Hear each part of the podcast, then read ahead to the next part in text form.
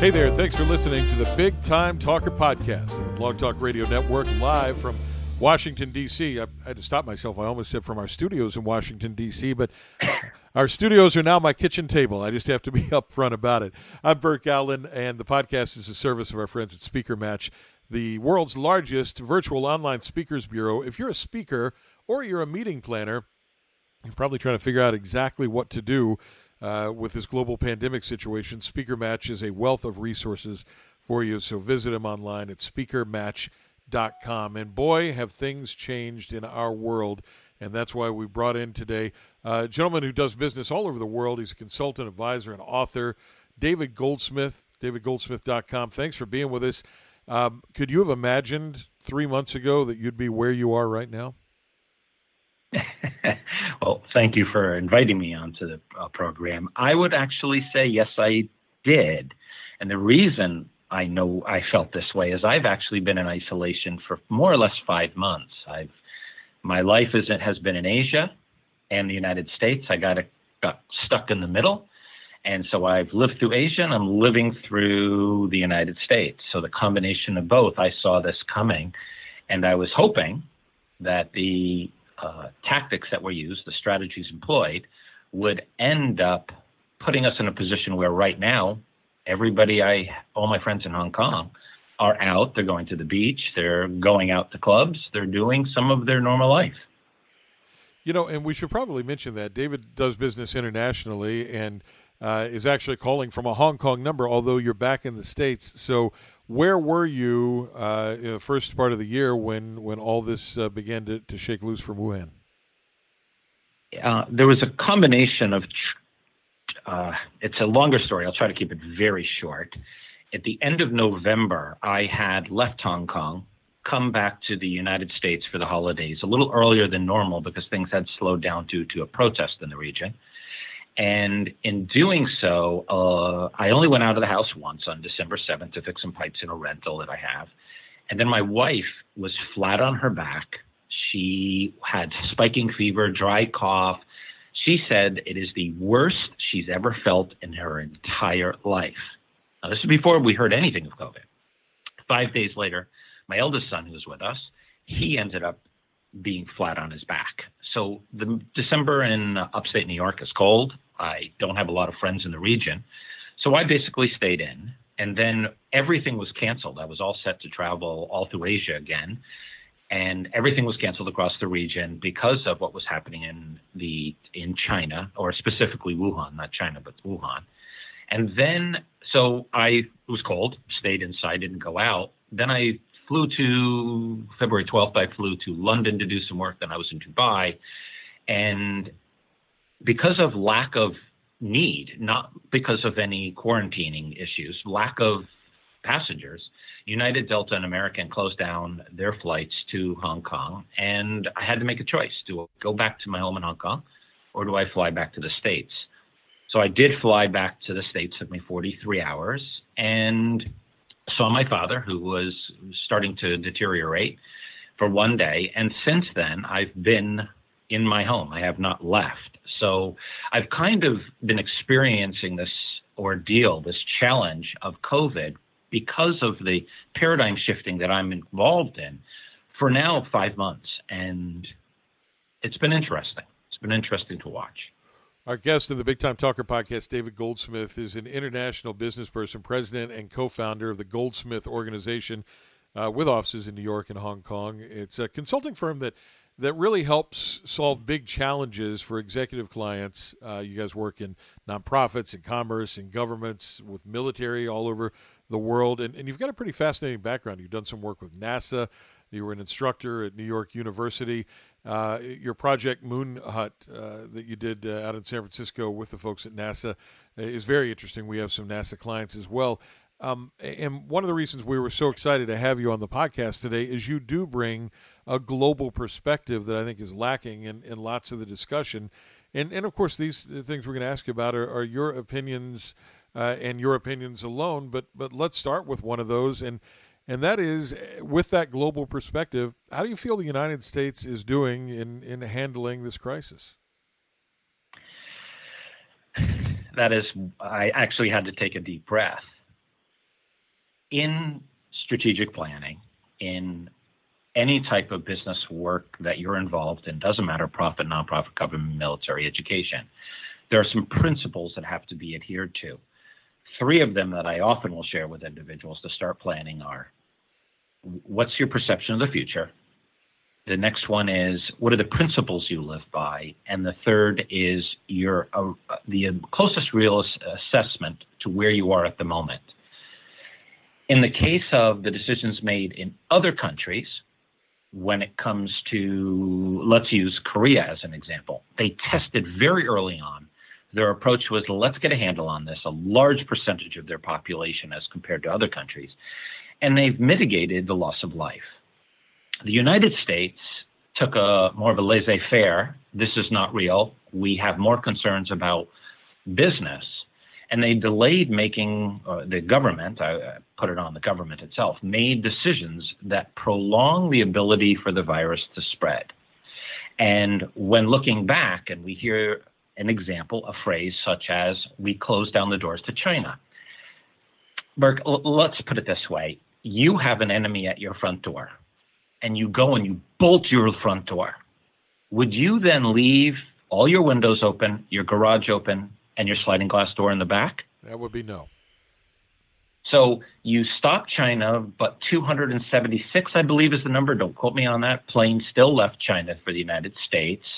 But you could fly from China to Korea, to Japan, leave out of Hong Kong, or leave out of any other place, and still come to the United States. And you also, like many of my friends who live in China or Hong Kong, they headed west and they went to Switzerland, Germany, the UK, and even on to the United States. So there was, in my opinion, the handling of the entire coronavirus in the world was handled in a very haphazard way. There was, if you were to think about the unification of the world at a time when it needed it most, we saw nationalism prevail, and nationalism over patriotism is a big difference. Nationalism, uh, patriotism is when you care about your country and you you deliver your what your content, who you are, to the world. Nationalism uses those same concepts, thoughts, beliefs in a negative way as a means of controlling power. If you're a globalist, which is not exactly in the same context of words, a globalist is always looking at the world to see how it impacts their particular environment. So, this is not, in my opinion, a, a reset at all. If you were to do a comparison, take the Spanish flu, which was 1918 to 1920. Oh, by the way, happy anniversary for the Spanish flu. It's 100 years. okay. Uh, the Spanish flu impacted or infected one third of the world's population. And about that time, it was 100, 1.5 billion people. So 500 million people were infected. Today, that would be the equivalent of about 2.5 billion people infected. And the death rate was 50 million. So if we use the same numbers, the same comparison, just this is not an accurate number, just a, a conceptual wise, that would be 250 million people on the globe being uh, dying. And yet, I've tried, I've, got, I've rattled my brain. Where do we have any remnants of that? Three years later, people were hugging and kissing and traveling and doing all the things that we do. We don't have any laws or policy or procedures in place to stop us. So this, at this, the numbers that we have, which are horrific in and of themselves, I'm not downplaying them, solve and it will be. However, we solve this challenge, it could be a vaccine or a way to work or, or a way to communicate, whatever it may be. We will go back to doing what humans are in nature naturally inclined to do. So I don't think America handled it well. I don't think the world handled it well. And I don't think, and because of that, we are going to continue to see fires in places that I had projected two months ago Indonesia, Philippines, uh, India, Bangladesh, Pakistan, continent of Africa, um, Brazil, Mexico, Ecuador, all these countries that are developing or third world, however you want to label them, have ghettos with 100,000, 200, 2.5 million people. So we're going to be living this with this for a long time because we have, as a global society, made huge mistakes. I don't know if I answered your question, but I tried. You did indeed. David Goldsmith, our guest today, international business consultant, the author, by the way, of Paid to Think. That's Paid to Think. You may want to pick that up. It's been compared to uh, Peter Drucker's books, and, and uh, boy, that's that's a pretty high cotton you're in there. Um, David, you know, there's a lot of talk out there right now about, um, you know, us. Uh, you know, coming out of this in the United States, and many states have are beginning to lift their restrictions as we do this podcast. Um, and the health and science professionals, many of them are saying, hold up, this, is a little too fast.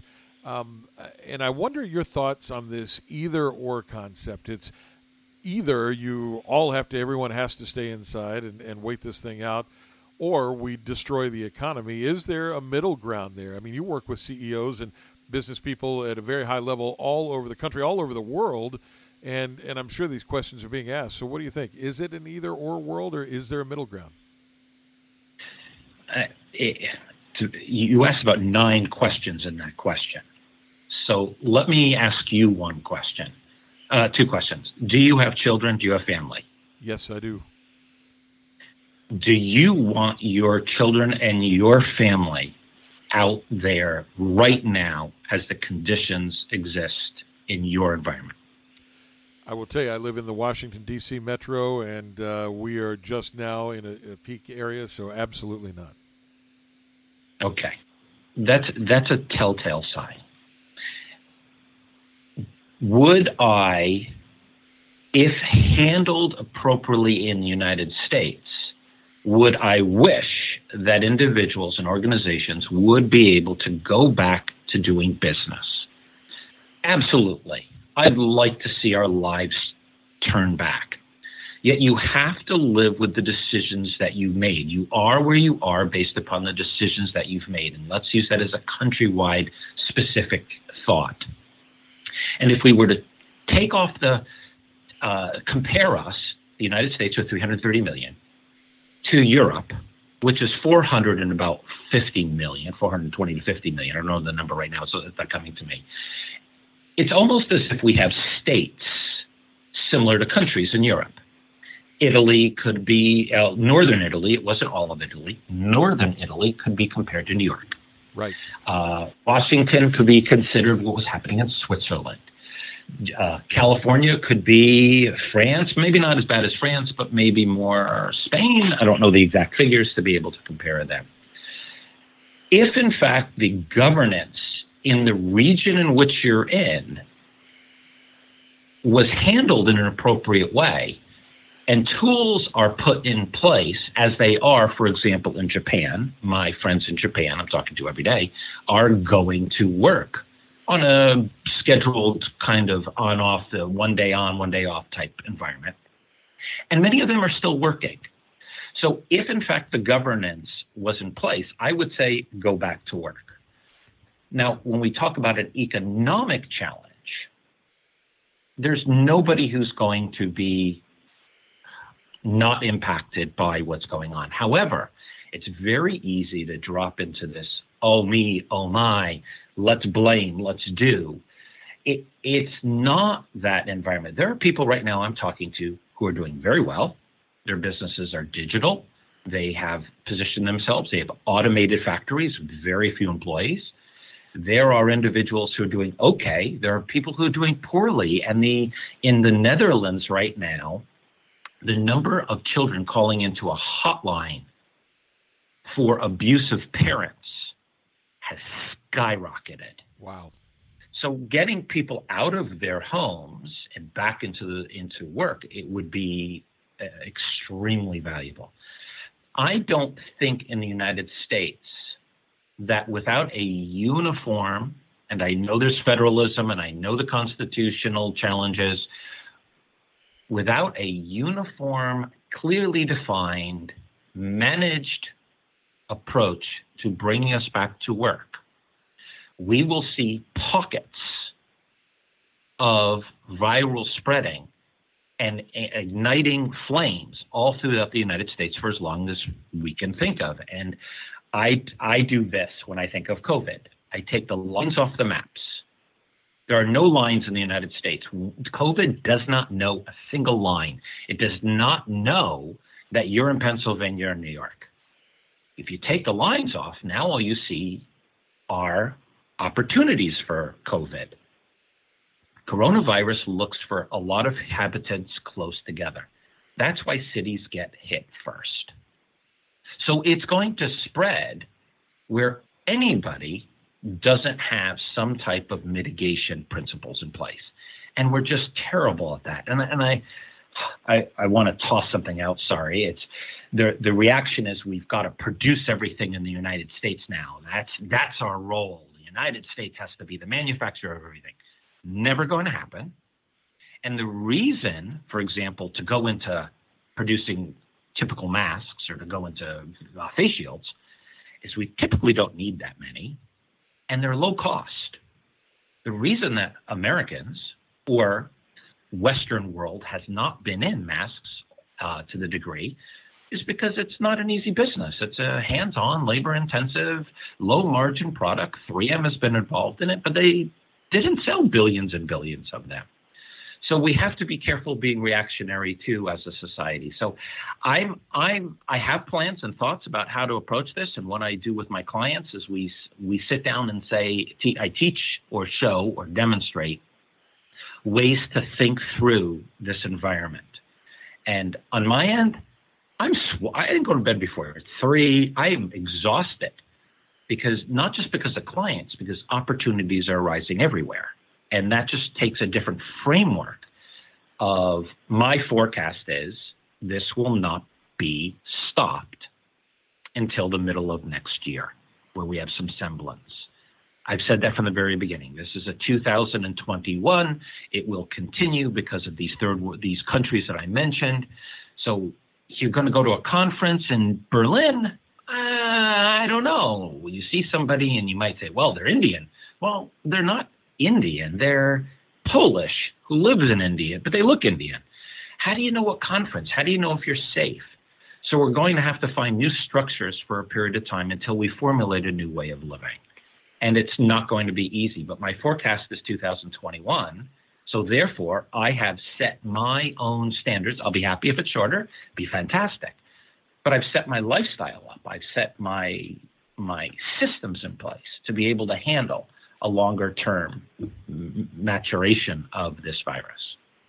Our guest on the Big Time Talker podcast, which is powered by Speaker Matches, David Goldsmith with the Goldsmith Organization, uh, offices in USA and and Hong Kong. He's the president co founder of that, as well as Buzzed in San Diego and the Project Moon Hut Foundation in New York and San Francisco. which I, I just love to say that. I may say it over and over again. Well, the, well, because, well, let me. Project Moon Hut, I have to say it because you brought it up and you yes. said it in the way. Project Moon Hut is a six year initiative. I started with, with NASA and we've been involved for six years. Yes. It is to establish a box with a roof and a door, a moon hut on the moon, NASA named it, through the accelerated development of an Earth and space based ecosystem, then to use that paradigm shift thinking and those innovations and that endeavor and turn it back on Earth to change how we live on Earth for all species. That is the Project Moon Hut Foundation. So if you're going to really plug it, let's give it the plug. Uh, we, we, are, we have volunteers all over the world helping us. Well, I saw that folks in Hollywood uh, are way into the Project Moon Hut Foundation, so that's pretty cool. You won some big hoity-toity Hollywood Producers Award for that. So the, the uh, Global Visionary Disruptor Award. Thank you. Yes, I did. I, I, I turned it down in the beginning when they created it for me, and uh, someone said you have to take it because it helps the cause.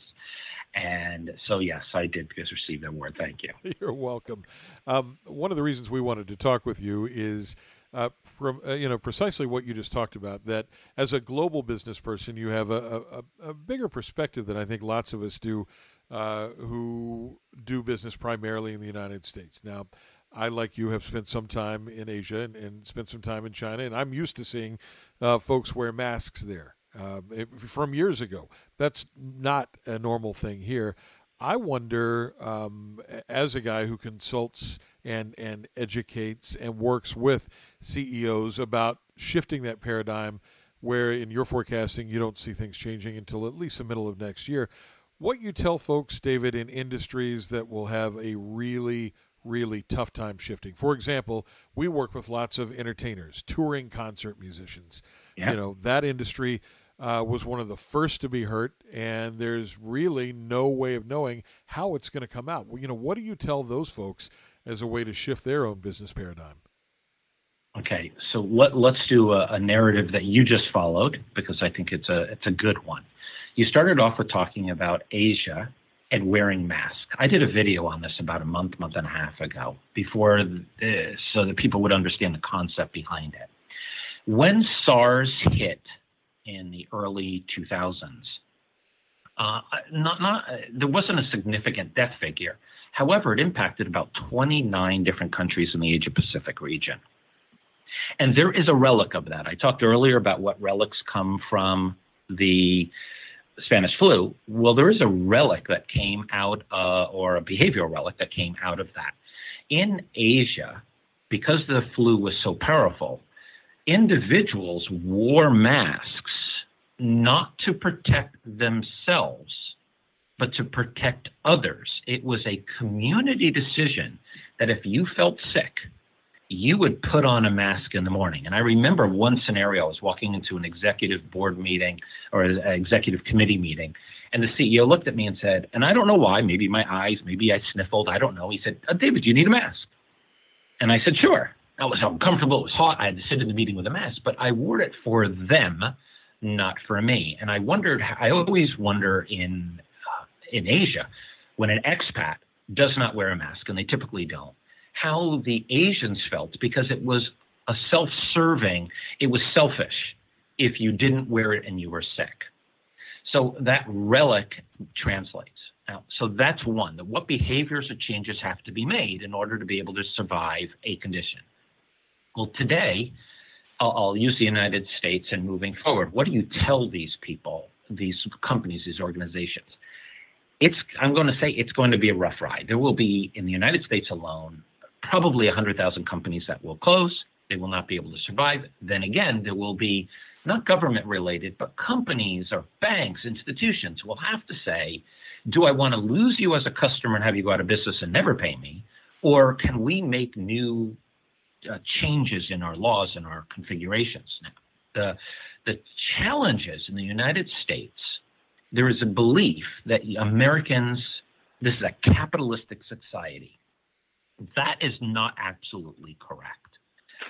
Capitalism is where the country and everybody uses their own money to drive the business, their businesses. A capitalist is an individual who puts money into something at their own risk. So, Burke, you have the Allen uh, Media Company. You are a capitalist. The people who work for you work for a capitalist, but they're not capitalists the same in the same uh, tonality, the same uh, equivalent terms. And in the United States, if you look up the Kauffman Foundation, they've done research that the United States has lost its entrepreneurial uh, vein of business development at an unbelievably rapid pace over the past 40 years. I mean, it's it's so significant that you, if you were going sleigh riding, you would or going skiing, you would love to be on this slope because it goes down post, uh, uh, uh, if you so before I finish that thought, if you look around the world, you can live under authoritarian regime or a communist regime or a socialist regime and still be a capitalist. I would say the individuals, whether you like the quality of the N95 masks or you've been screwed over, China has a tremendous amount of capitalists they're capitalists. I worked with companies in Moscow and, and St. Petersburg. I've helped them sell and do and buy and be sold out. Well, they're capitalists. They're individuals who put money in for return on their investment. What I hope happens in the United States, and this comes down to policy, and I don't think, sorry to say, I don't think this administration understands this, that what has to happen is an ignition of the entrepreneurial spirit through policy that allows the formation of easy to create businesses in areas that are beneficial long term to the future of the planet, to the individual, to society, and however you want to, uh, position that. That does not mean, in my interpretation, that all of these consultants, and there will be hundreds of thousands of consultants after this pandemic. There are people who lost their job, decided they're going to start their business, but they're actually not consultants nor speakers. What they are are people who are looking for a job and doing something in the meantime. And once a solid job comes up, they'll take it. It happened after 2000, the 2000.com. It happened after the Great Recession. It will happen again. It, I would suggest that you look at areas of concentration, which could be automation. So, funding projects that include automation or funding projects that are involved in uh, uh, anything artificial intelligence, uh, 3D printing, uh, ma- uh, seamless manufacturing t- technologies, anything to do with uh, food processing and delivery so it's cheaper, more efficient, safer. So there are many areas, and I, I hate to use this term, but China has what's called the China Dream. They have, and they also have a map, a plan of the categories of businesses they would like to dominate. And what they've done is they fast track. They've given them incentives for capitalists.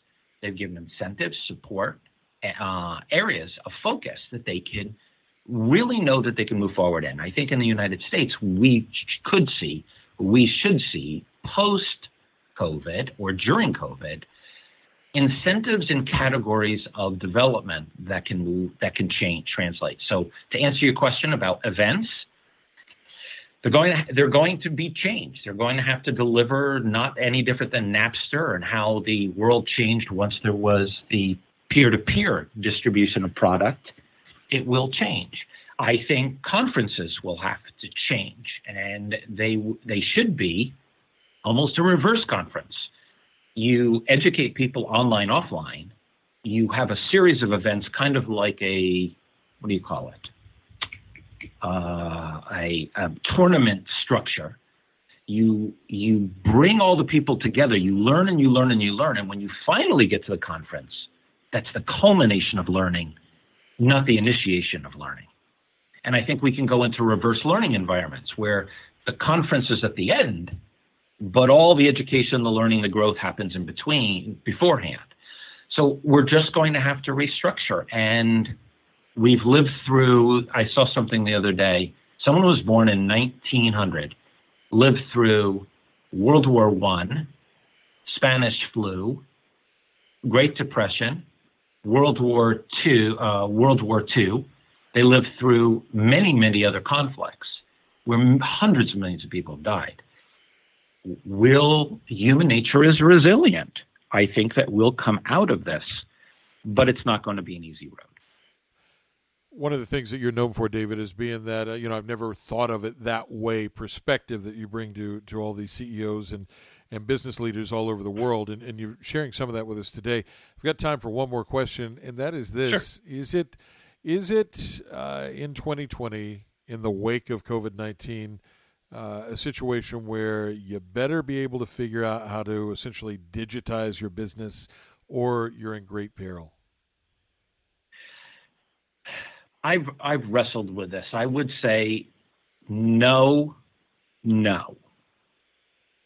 Correct. You are not going to be have to digitize your business to survive, and you're not going to be in great peril. There, throughout history, since the beginning of time, humans needed food, water, shelter, transportation, communication, and entertainment. Since the beginning of time. The only thing that has happened differently, and this was taught to me by uh, Chris Rufer, owns a fantastic company called Morningstar Packaging, brilliant guy. The only thing that has changed is the technology we've applied to it. So I would guarantee you, and I will, I, I would, I'm not a bettor. I don't go to, I don't put money on casinos or horses or, or cards. I can guarantee you, business leaders around the world are saying, how do I mitigate risk? too many employees. So we're going to see a huge influx of automation. Absolutely. We're going to automate factories. We're going to automate um, banking through reconciliation. We're going to automate um, delivery of products. We're going to see hotels using technology to deliver services to individuals. However, this is the really amazing thing. Those are already happening all over the world. I mean, I in in Japan, if you are a senior in a senior home, you have already probably had a robot running your exercise classes. If you're in China, and I hate to use China because it's gotten such a bad rap, it's not the Chinese, it's the Chinese government that people have issues with. Chinese people are like American people, are like Russian people, are like German people. They have their challenges, good and bad and the ugly. And I could tell you there's a, a mix in between. So let's push that aside. These are governments that are making these decisions in many cases. And so I would get, you could go to China. You don't even have to use currency. You use your phone. In Hong Kong, I never wrote a check. Not never. My my accountant always wanted a check. Uh, not because he, he, was from the Philippines. He had to pay two, three dollars to pay for the check, and he uh-huh. uh, for wire transfer. And for him, he wanted to send the two to three dollars home, so he wanted a check, and the check was cheaper. Okay, got it but I oh I, I wire transferred everything. I got on my laptop. I needed to pay my bills, and I pulled up my account and I paid my bills. No stamps, no mailing, no nothing. So around the world, these things already exist. I think that to pull parts of the Western world, and we haven't really focused on Africa, uh, talked about Africa much. So to take Europe and Americas and we want to move to that western that that type of new digital i think there are going to be areas we're going to improve on but then again uh, you're still going to want your hairstylist to cut your hair. You're still going to want a, a, bar a bartender across from you to talk to you. You're still going to want to have those experiences that have human interaction. So the challenge becomes on a strategic level is going back to what I said in the beginning was what is your perception of the future?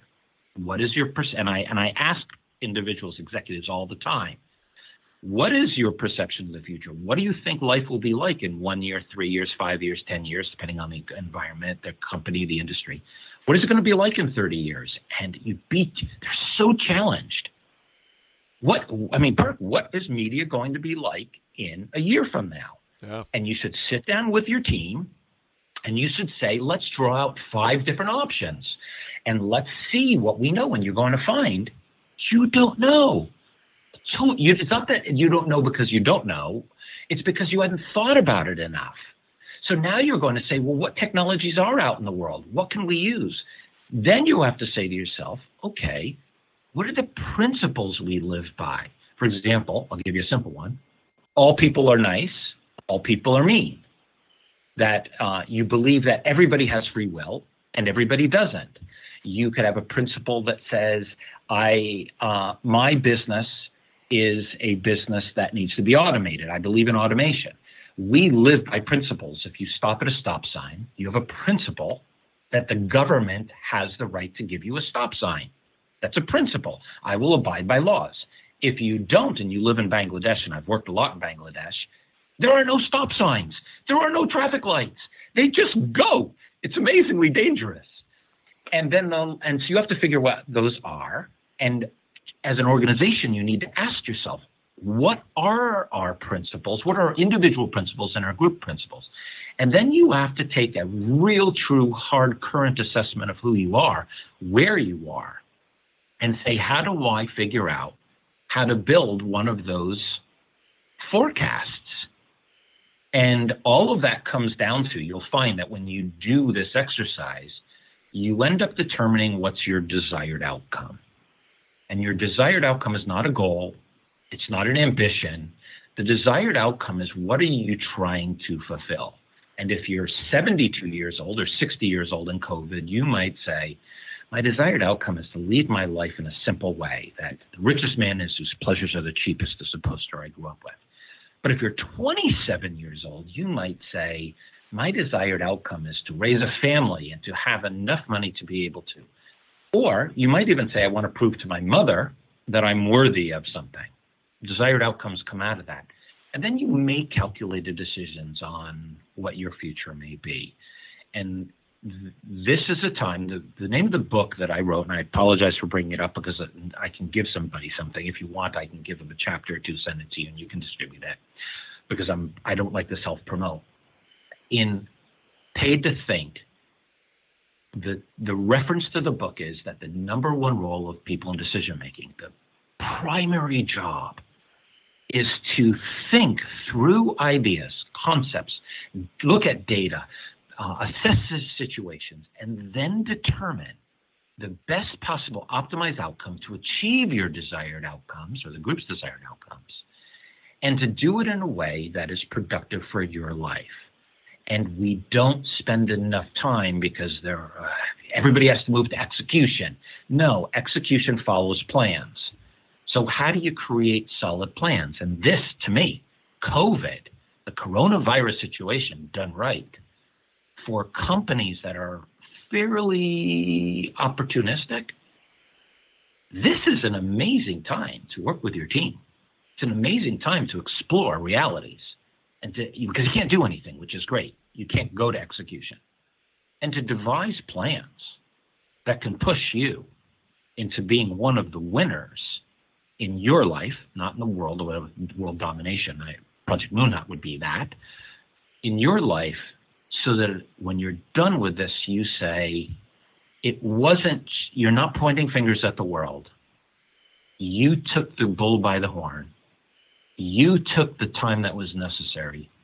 You helped your team, you helped your people, you helped your family, you helped your community, you helped the world, and you made decisions that moved everybody forward. Love it. A healthy dose of optimism from a true glass half full guy and uh, and a thinker. And I think that's that's correct. We need to think through this. David Goldsmith, thank you for spending some time with us on the Big Time Talker podcast. Uh, it was my absolute pleasure. Thank you for inviting me.